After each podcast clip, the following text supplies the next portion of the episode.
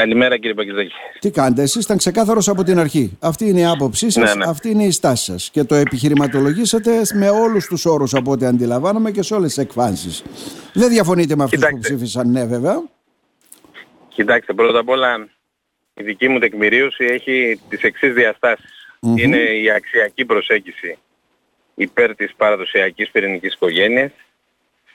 Μ, Παράλληλα βεβαίως με την προστασία των δικαιωμάτων αυτών που έχουν διαφορετικό σεξουαλικό προσανατολισμό χωρίς να διαταράσσονται όμως τα βιωματικά πρότυπα που έχουν αναδείξει και έχουν συντηρήσει τον πολιτισμό και την κοινωνία μας. Μμμ. Η δεύτερη διάσταση ήταν ε, η νομική διάσταση Ναι. διότι παρουσίασα μια σειρά από επιχειρήματα που ακουμπούν πάνω στο Σύνταγμα αλλά και στην Ευρωπαϊκή Σύμβαση Δικαιωμάτων του Ανθρώπου για το πώς μπορούν να αντιμετωπιστούν πρακτικά προβλήματα χωρίς να διαταραχθεί η οικογένεια και περιέγραψα και τον κίνδυνο του κενού που δημιουργεί αυτός ο νόμος διότι κατά τη γνώμη μου δεν κλείνει ένα θέμα τώρα. ναι. Τώρα ανοίγει ένα θέμα. Θα πρέπει να γίνουν πάρα πολλές αλλαγές και στο οικογενειακό δίκαιο, στον θεσμό της συγγένειας, αλλά ε, και στο ζήτημα της παρένθετης μητέρας που κατά τη γνώμη μου είναι θέμα χρόνου να δοθεί ως δικαίωμα στα ομόφυλα ζευγάρια από την ευρωπαϊκή ή από την εθνική δικαιοσύνη. Δηλαδή, αν και δεν Σαν υπήρχε απόφαση. στο αρχικό νομοσχέδιο, λέτε νομοτελειακά, κάποια στιγμή θα Μπορεί μπει και να αυτό. μην υπήρχε, Ναι. αλλά θεσμοθετείται ουσιαστικά ένα νέο δικαίωμα το οποίο δεν υπήρχε, που είναι η ισότητα στο γάμο. Και ως εκ τούτου από τη στιγμή που γίνεται κάτι τέτοιο από τον κοινό νομοθέτη, θα έρθει ο δικαστής και θα πει τι θα πει η ισότητα χωρίς ε, όλα τα πλεονεκτήματα του παραδοσιακού γάμου, θα αναγνωρίσει την παρέθετη μητέρα. Και αυτό αντιλαμβάνεστε ότι ανοίγει μια σειρά από περιπέτειες τις οποίες έχουν εντοπίσει ακόμα και αυτοί που ψήφισαν το νομοσχέδιο και γι' αυτό το συμπεριέλαβαν μέσα. Μμμ. Αγνοώντας πιθανόν την πιθανότητα που κατά τη γνώμη μου είναι βεβαιότητα ότι η ευρωπαϊκή δικαιοσύνη κάποια στιγμή θα το φέρει και αυτό. Και τότε βέβαια πρέπει να τοποθετηθούμε ξανά για την αξία της γυναίκας και πώς αντιλαμβανόμαστε εμείς την έννοια της μητέρας. Μήπως μεγαλοποιούμε και Ε. το πρόβλημα, δηλαδή πόσοι θα ζητήσουν υιοθεσία ή τεκνοθεσία. Πόσες Δεν έχει τέτοιες σημασία υποθέσεις ασχολεί, ε, υπάρχουν στην Ελλάδα για να καταλάβουμε κι εμείς. Πόσες υπάρχουν στη Κοιτάξτε, εγώ Ροδόπη. ήδη χθες που συζητούσα και με τους εκπροσώπους του κινήματος των ΛΟΑΤΚΙ ε, που ήταν στη Βουλή αλλά και με άλλους συναδέλφους που ψήφισαν υπέρ του ναι, Μμμ. μου έθεσαν αμέσως το πρώτο ζήτημα. Ότι πρέπει να αλλάξει πλήρως το περιεχόμενο των ε, σχολικών βιβλίων, ότι δεν μπορούμε να μιλούμε μόνο για πατέρα και για μητέρα, γιατί ε, ο- αν θα έχουμε ομόφυλους θα πρέπει να βρούμε άλλους όρους να χρησιμοποιούμε και διάφορα άλλα τέτοια. Τέλος πάντων εγώ τοποθετήθηκα με σαφήνεια, υποστήριξα τη θέση μου, ε, ε, ε, ε, υπήρξε η, η- και, και, συγγνώμη για να ολοκληρώσω να μην Παρακαλώ. διακόπτω το Ναι. σκεπτικό ε, ε, και η άλλη διάσταση η άλλη διάσταση έχει να κάνει με την εθνική ε, διάσταση είμαστε μια χώρα η οποία έχει έντονο δημογραφικό ζήτημα Μμμ. και αυτό που είπα θα έπρεπε να είναι προτεραιότητα κύρια είναι ε, η, η τριτεκνη- τρίτεκνη και πολύτεκνη οικογένεια. Πώς θα στηριχθούν και πώς θα ενθαρρύνουμε τις γεννήσεις. Μμμ. Γιατί στο θέμα των ε, τεκνοθεσιών ή υιοθεσιών βεβαίως ε, υπάρχουν ε, κρεμότητες, υπάρχουν παιδιά που είναι σε ιδρύματα, είναι περίπου το 1 δέκατο των αιτήσεων που υπάρχουν από ετερόφιλα ε, Ναι. ζευγάρια. Και αυτό το Μμμ. δικαίωμα ήταν λυμένο ως ατομικό δικαίωμα. Η Μπορούσε υιοθεσία δηλαδή ή η κάποιος να τεκνοθεσία. υιοθετήσει. Ναι, όπως μπορούσε Ναι, να κάνει σύμφωνο απλά έπρεπε να λυθούν κάποια τεχνικά προβλήματα στο πλαίσιο του Συμφώνου Συμβιώσεως κατά τη Έπρεπε δική να μου λυθούν πάντα όμως, έτσι άποψη. δεν είναι; Έπρεπε να λυθούν κάποια ζητήματα Τα νομικά. τεχνικά προβλήματα στην πρόταση που κατέθεσα εγώ κατά Μμμ. την τοποθέτησή μου μπορούσαν όλα να λυθούν στο πλαίσιο του Συμφώνου Συμβιώσεως και να μην διαταραχθεί το πρότυπο της παραδοσιακής οικογένειας το οποίο θα δείτε τώρα ότι καθημερινά θα, θα κλονίζεται από ε, διαδικαστικές ε, νομοθετικές αποφάσεις οι οποίες ε, θα αλλάξουν πλήρως τη φυσιογνωμία του οικογενειακού δικαίου. Αυτά τα βρούμε μπροστά μας και θα δούμε. Και η Μμμ. τέταρτη διάσταση είναι η πολιτική διάσταση. Η πολιτική διάσταση εγώ θεωρώ ότι η Νέα Δημοκρατία μετατοπίστηκε αξιακά και ιδεολογικά προς τα αριστερά ε, και αυτό το πράγμα ενδεχομένως ε, τη στοιχίζει στην κοινωνική της βάση. Διότι πάντοτε τα, τα ιδανικά και οι, ε, τα προτάγματα αυτού του χώρου ήταν ε, προτάγματα που την οικογένεια την είχαν πάρα πολύ ψηλά, αναγνωρίζοντας το σημαντικό ρόλο που διαδραματίζει ως θεμέλιο της κοινωνίας και του έθνους σε δύσκολες περιόδους. Το ζήσαμε στο παρελθόν, στις προσφυγές, στους πολέμους, στις κατοχές και το ζήσαμε και πρόσφατα στην υγειονομική κρίση, το ζήσαμε πρόσφατα στην οικονομική κρίση που η περιορισμένη σύνταξη του παππού επέτρεπε το εγγόνι και το παιδί να, να συνεχίζει να σπουδάζει ή να, Ναι. ή να δουλεύει. Τώρα, Τώρα, άρα αυτά όλα είστε- αλλάζουν, Ναι, ναι. κατά τη γνώμη μου. Ναι. Τώρα, αν κάποιοι δεν βλέπουν ότι αλλάζουν, εντάξει, Για να δούμε. θα φανεί Άρα στο είστε- μέλλον ποιος έχει δίκιο και ποιος όχι. Πλήρως αποστασιοποιημένος από την άψη του Πρωθυπουργού, έτσι δεν είναι; Ή κάνω λάθος; Είναι σαφές αυτό. Τώρα το είδατε και στην Ολομέλεια τοποθετηθήκαμε όλοι με σαφήνεια. Ναι. Εγώ δεν, δεν κρύβω καλά λόγια. Είμαι στη Νέα Δημοκρατία από παιδί. Στηρίζω τη Νέα Δημοκρατία με όλες μου τις δυνάμεις, αλλά είναι η πρώτη φορά που ψηφίζω ε, κόντρα σε ένα Ναι, νομοσχέδιο όντως. της Νέας Δημοκρατίας από όταν είμαι Μμμ. βουλευτής, γιατί θεωρώ ότι κάπως ακουμπά τον αξιακό κώδικα από το οποίο υπηρετούσα. Και για μένα, ξέρετε, ε, υπάρχει το άρθρο 60 που ορθώς το είπε ο Πρωθυπουργός και αυτό θα ήθελα να το υπογραμμίσω. Είναι προς τιμήν του το ότι έδωσε ψήφο συνείδησης Μμμ. με το άρθρο 60 παράγραφος 1 του συντάγματος μας επέτρεψε να ψηφίσει ο καθένας με βάση τα δικά του προτάγματα. Απλά επισημαίνω πολιτικά το εξής. Ότι πέντε ηγεσίες, πέντε κομμάτων συνασπίστηκαν Να. για να επιφέρουν αυτήν την, ε, την σημαντική αλλαγή Μμμ. και από την άλλη πλευρά ε, υπήρξε μεγάλος αριθμός βουλευτών που λειτουργώντας κατά συνείδηση τοποθετήθηκαν απέναντι. Σε, σε όλα τα Βλέπετε κόμματα. ότι είναι περίπου 76 αυτοί οι οποίοι Ναι, ναι. ψηφίσαν κατά και περίπου νομίζω 44-45 αυτοί που, Ναι, που δο- απήχαν, οι οποίοι ενδεχομένως, ενδεχομένως κάποιοι από αυτούς να ψήφισαν, να θέλαν να ψηφίσουν και κατά. Ναι, δοκιμάστηκαν κάποιοι, ναι, πιέστηκαν κάποιοι. Επόμενο είναι αυτό, υπήρχαν διαφορετικές αντιλήψεις. Δηλαδή ήταν Το- κάτι, δεν, είναι λάθος να, να, να προσεγγίζετε το ζήτημα αυτό ως ε, μια πολιτική ή κομματική ε, σύγκρουση ε, διαφορετικών ιδεολογικών χώρων. Ήταν οριζόντια η τομή και έχει να κάνει και με τα αξιακά προτάγματα που έχει η κοινωνία ε, τα οποία εγώ, εγώ πιστεύω ότι η δική μου άποψη μπορεί να είναι μειοψηφούσα μέσα στο κοινοβούλιο Ναι. αλλά, αλλά είναι πλειοψηφούσα στην ελληνική κοινωνία. Έτσι πιστεύω.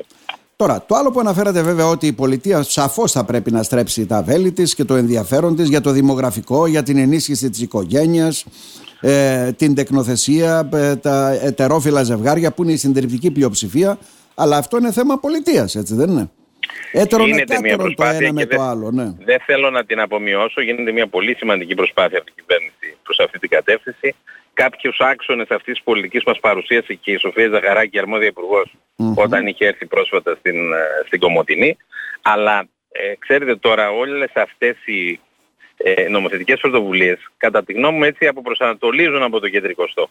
Για μένα θα έπρεπε όλη η δύναμη πυρός της Νέας Δημοκρατίας αυτή τη στιγμή και του πολιτικού συστήματος Ναι, ναι. να στραφεί και να στηρίξει την τρίτεκνη και την πολύτεκνη οικογένεια αν θέλουμε πραγματικά ως χώρα, ως έθνος, ως κοινωνία να έχουμε μια ε, σοβαρή προοπτική. Διότι όλα αυτά, ε, δηλαδή το δημογραφικό που είναι το νούμερο ένα κατά τη γνώμη μου εθνικό ζήτημα, ε, έχει άμεση Μμμ. επίπτωση αν δεν επιληθεί ε, και στο ασφαλιστικό και στην οικονομική ανάπτυξη Παντού. και στην εθνική ασφάλεια και σε χίλια δυο.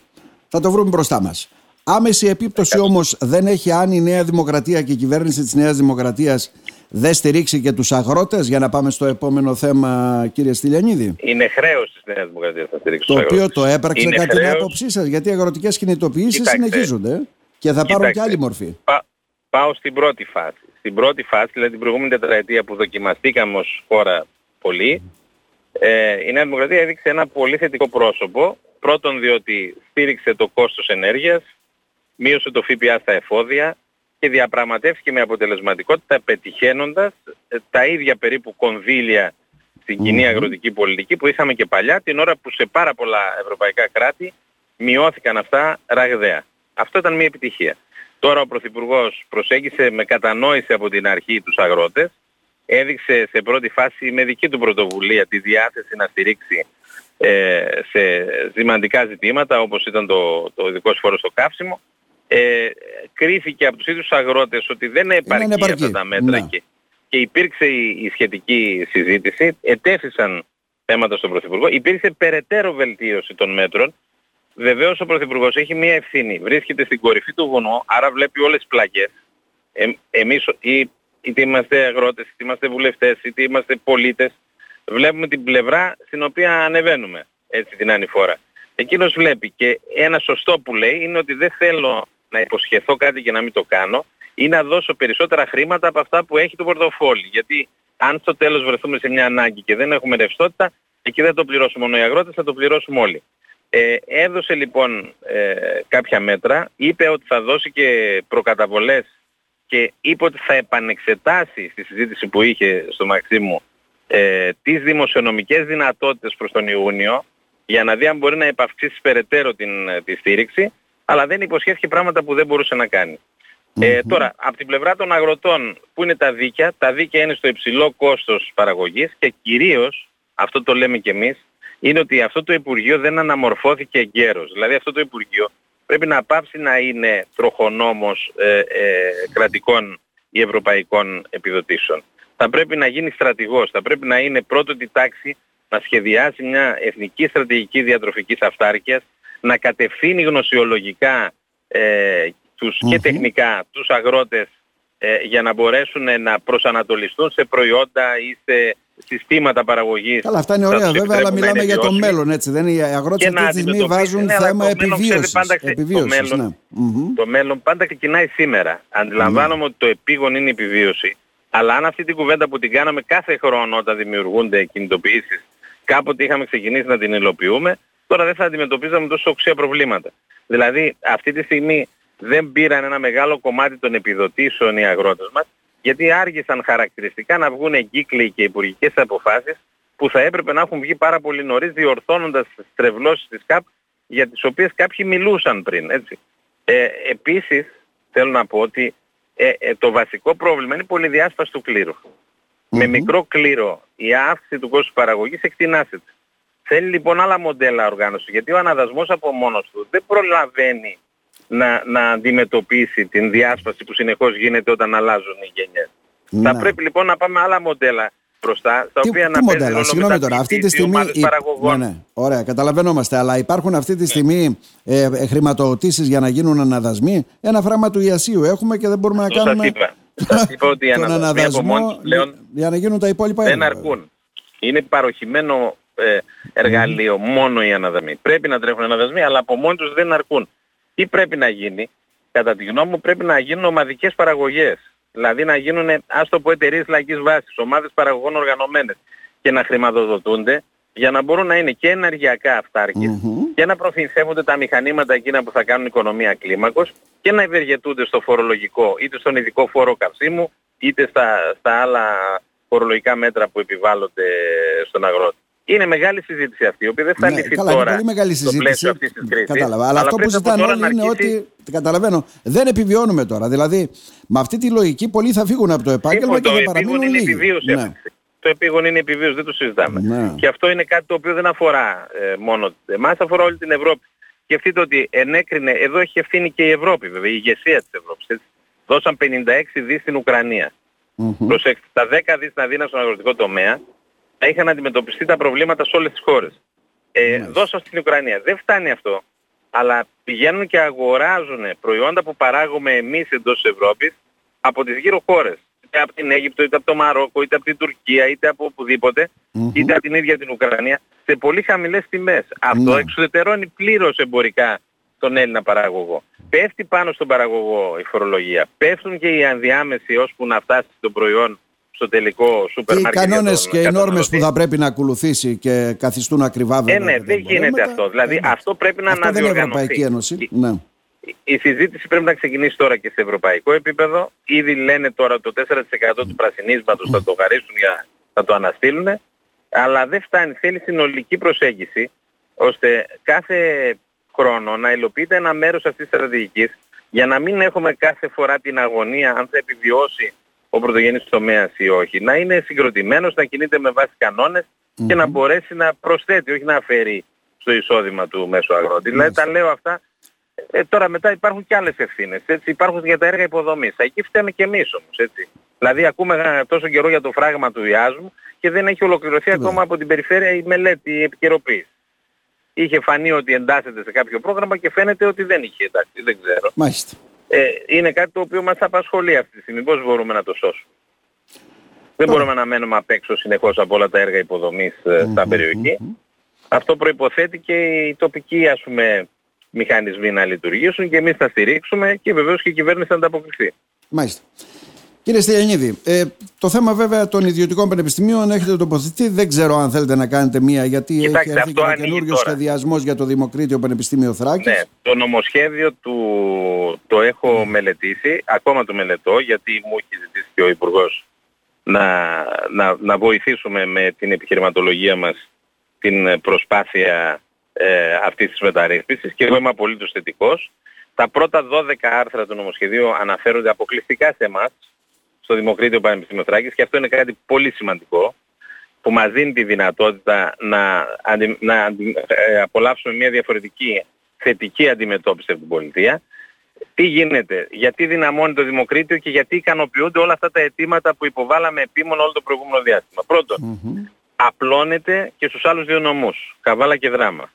Όλα τα τμήματα εκείνα τα οποία είχαν φύγει στο Διεθνές Πανεπιστήμιο Θεσσαλονίκης και ζούσαμε έναν παραλογισμό ε, να υπάγονται σε άλλη διοικητική περιφέρεια και να λειτουργούν σε άλλη διοικητική περιφέρεια. Με αποτέλεσμα να μην χρηματοδοτούνται ούτε από εδώ ούτε από εκεί, επανέρχονται στην, ε, στην Ανατολική Μακεδονία και Θράκη, ταυτίζεται δηλαδή η ανάπτυξη του Πανεπιστημίου μας με την περιφέρεια, διευκολύνει αυτό την απορρόφηση ευρωπαϊκών κονδυλίων και την ενιαία λειτουργία και ενισχύει και την περιφερειακή μας ε, συνείδηση. Επίσης ανασυγκροτούνται τα τμήματα, δεν θα πω σε λεπτομέρειες τώρα, ναι, ναι, ώστε να έχουμε και γνωστικα αντικείμενα ε, με το ίδιο ανθρώπινο δυναμικό και περισσότερο που δεν είχαμε πριν, ώστε το ένα τμήμα να συμπληρώνει το άλλο και ερευνητικά κέντρα.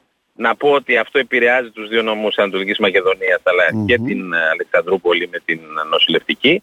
Ε, επιτέλους πλέον θεσμοθετείται το νέο τμήμα της εργοθεραπείας στην Κομωτινή και συνδέεται με το ΤΕΦΑ. Το 25, ναι. ε, η εργοθεραπεία γίνεται δηλαδή ένα απόσπαστο κομμάτι mm-hmm. ως τμήμα της σχολής του ΤΕΦΑ που είναι η καλύτερη σχολή στην Ελλάδα. Έτσι έχει πρωτοπορία και αυτό θα φέρει στην πόλη τουλάχιστον σε βάθος τετραετίας 400 φοιτητές οι οποίοι θα μένουν μόνιμα γιατί θα έχουν υποχρεωτικές παρακολουθήσεις και εργαστήρια. Αντίστοιχα και στο διδημότυχο με, το, με την σχολή της ψυχολογίας. Αυξάνονται οι πιστώσεις, προορθούνται τα δύο έργα ΣΔΙΤ στην Θράκη, στην Κομωτινή και στην Αλεξανδρούπολη για τις φοιτητικές αιστείες. Αυξάνεται η επιδότηση του φοιτητικού ενοικίου από το Πανεπιστήμιο, από τις πιστώσεις του Πανεπιστήμιου, κάτι που βοηθάει και την οικονομία της πόλης και πιέζουμε μαζί με τον Πρίτανη, με κατεύθυνση αν θέλετε της Πριτανικής Αρχής, mm-hmm. στρατολογούμαστε εμείς, να πιέσουμε για να αυξηθεί και ο αριθμός εισαξτέων φοιτητών, αλλά και ε, οι θέσεις διδακτικού προσωπικού, ώστε να μπορέσει να αποκατασταθεί μια ισορροπία που να παρακολουθεί τα ευρωπαϊκά Να πάρει δηλαδή περισσότερους διδάσκονται στο Δημοκρίτιο για να μπορέσει να σταθεί. Ωραία, η δέσμευση του Πρωθυπουργού είναι ότι το Πανεπιστήμιο πρέπει να είναι τρίτο πανεπιστήμιο στη χώρα. Και εγώ το πιστεύω.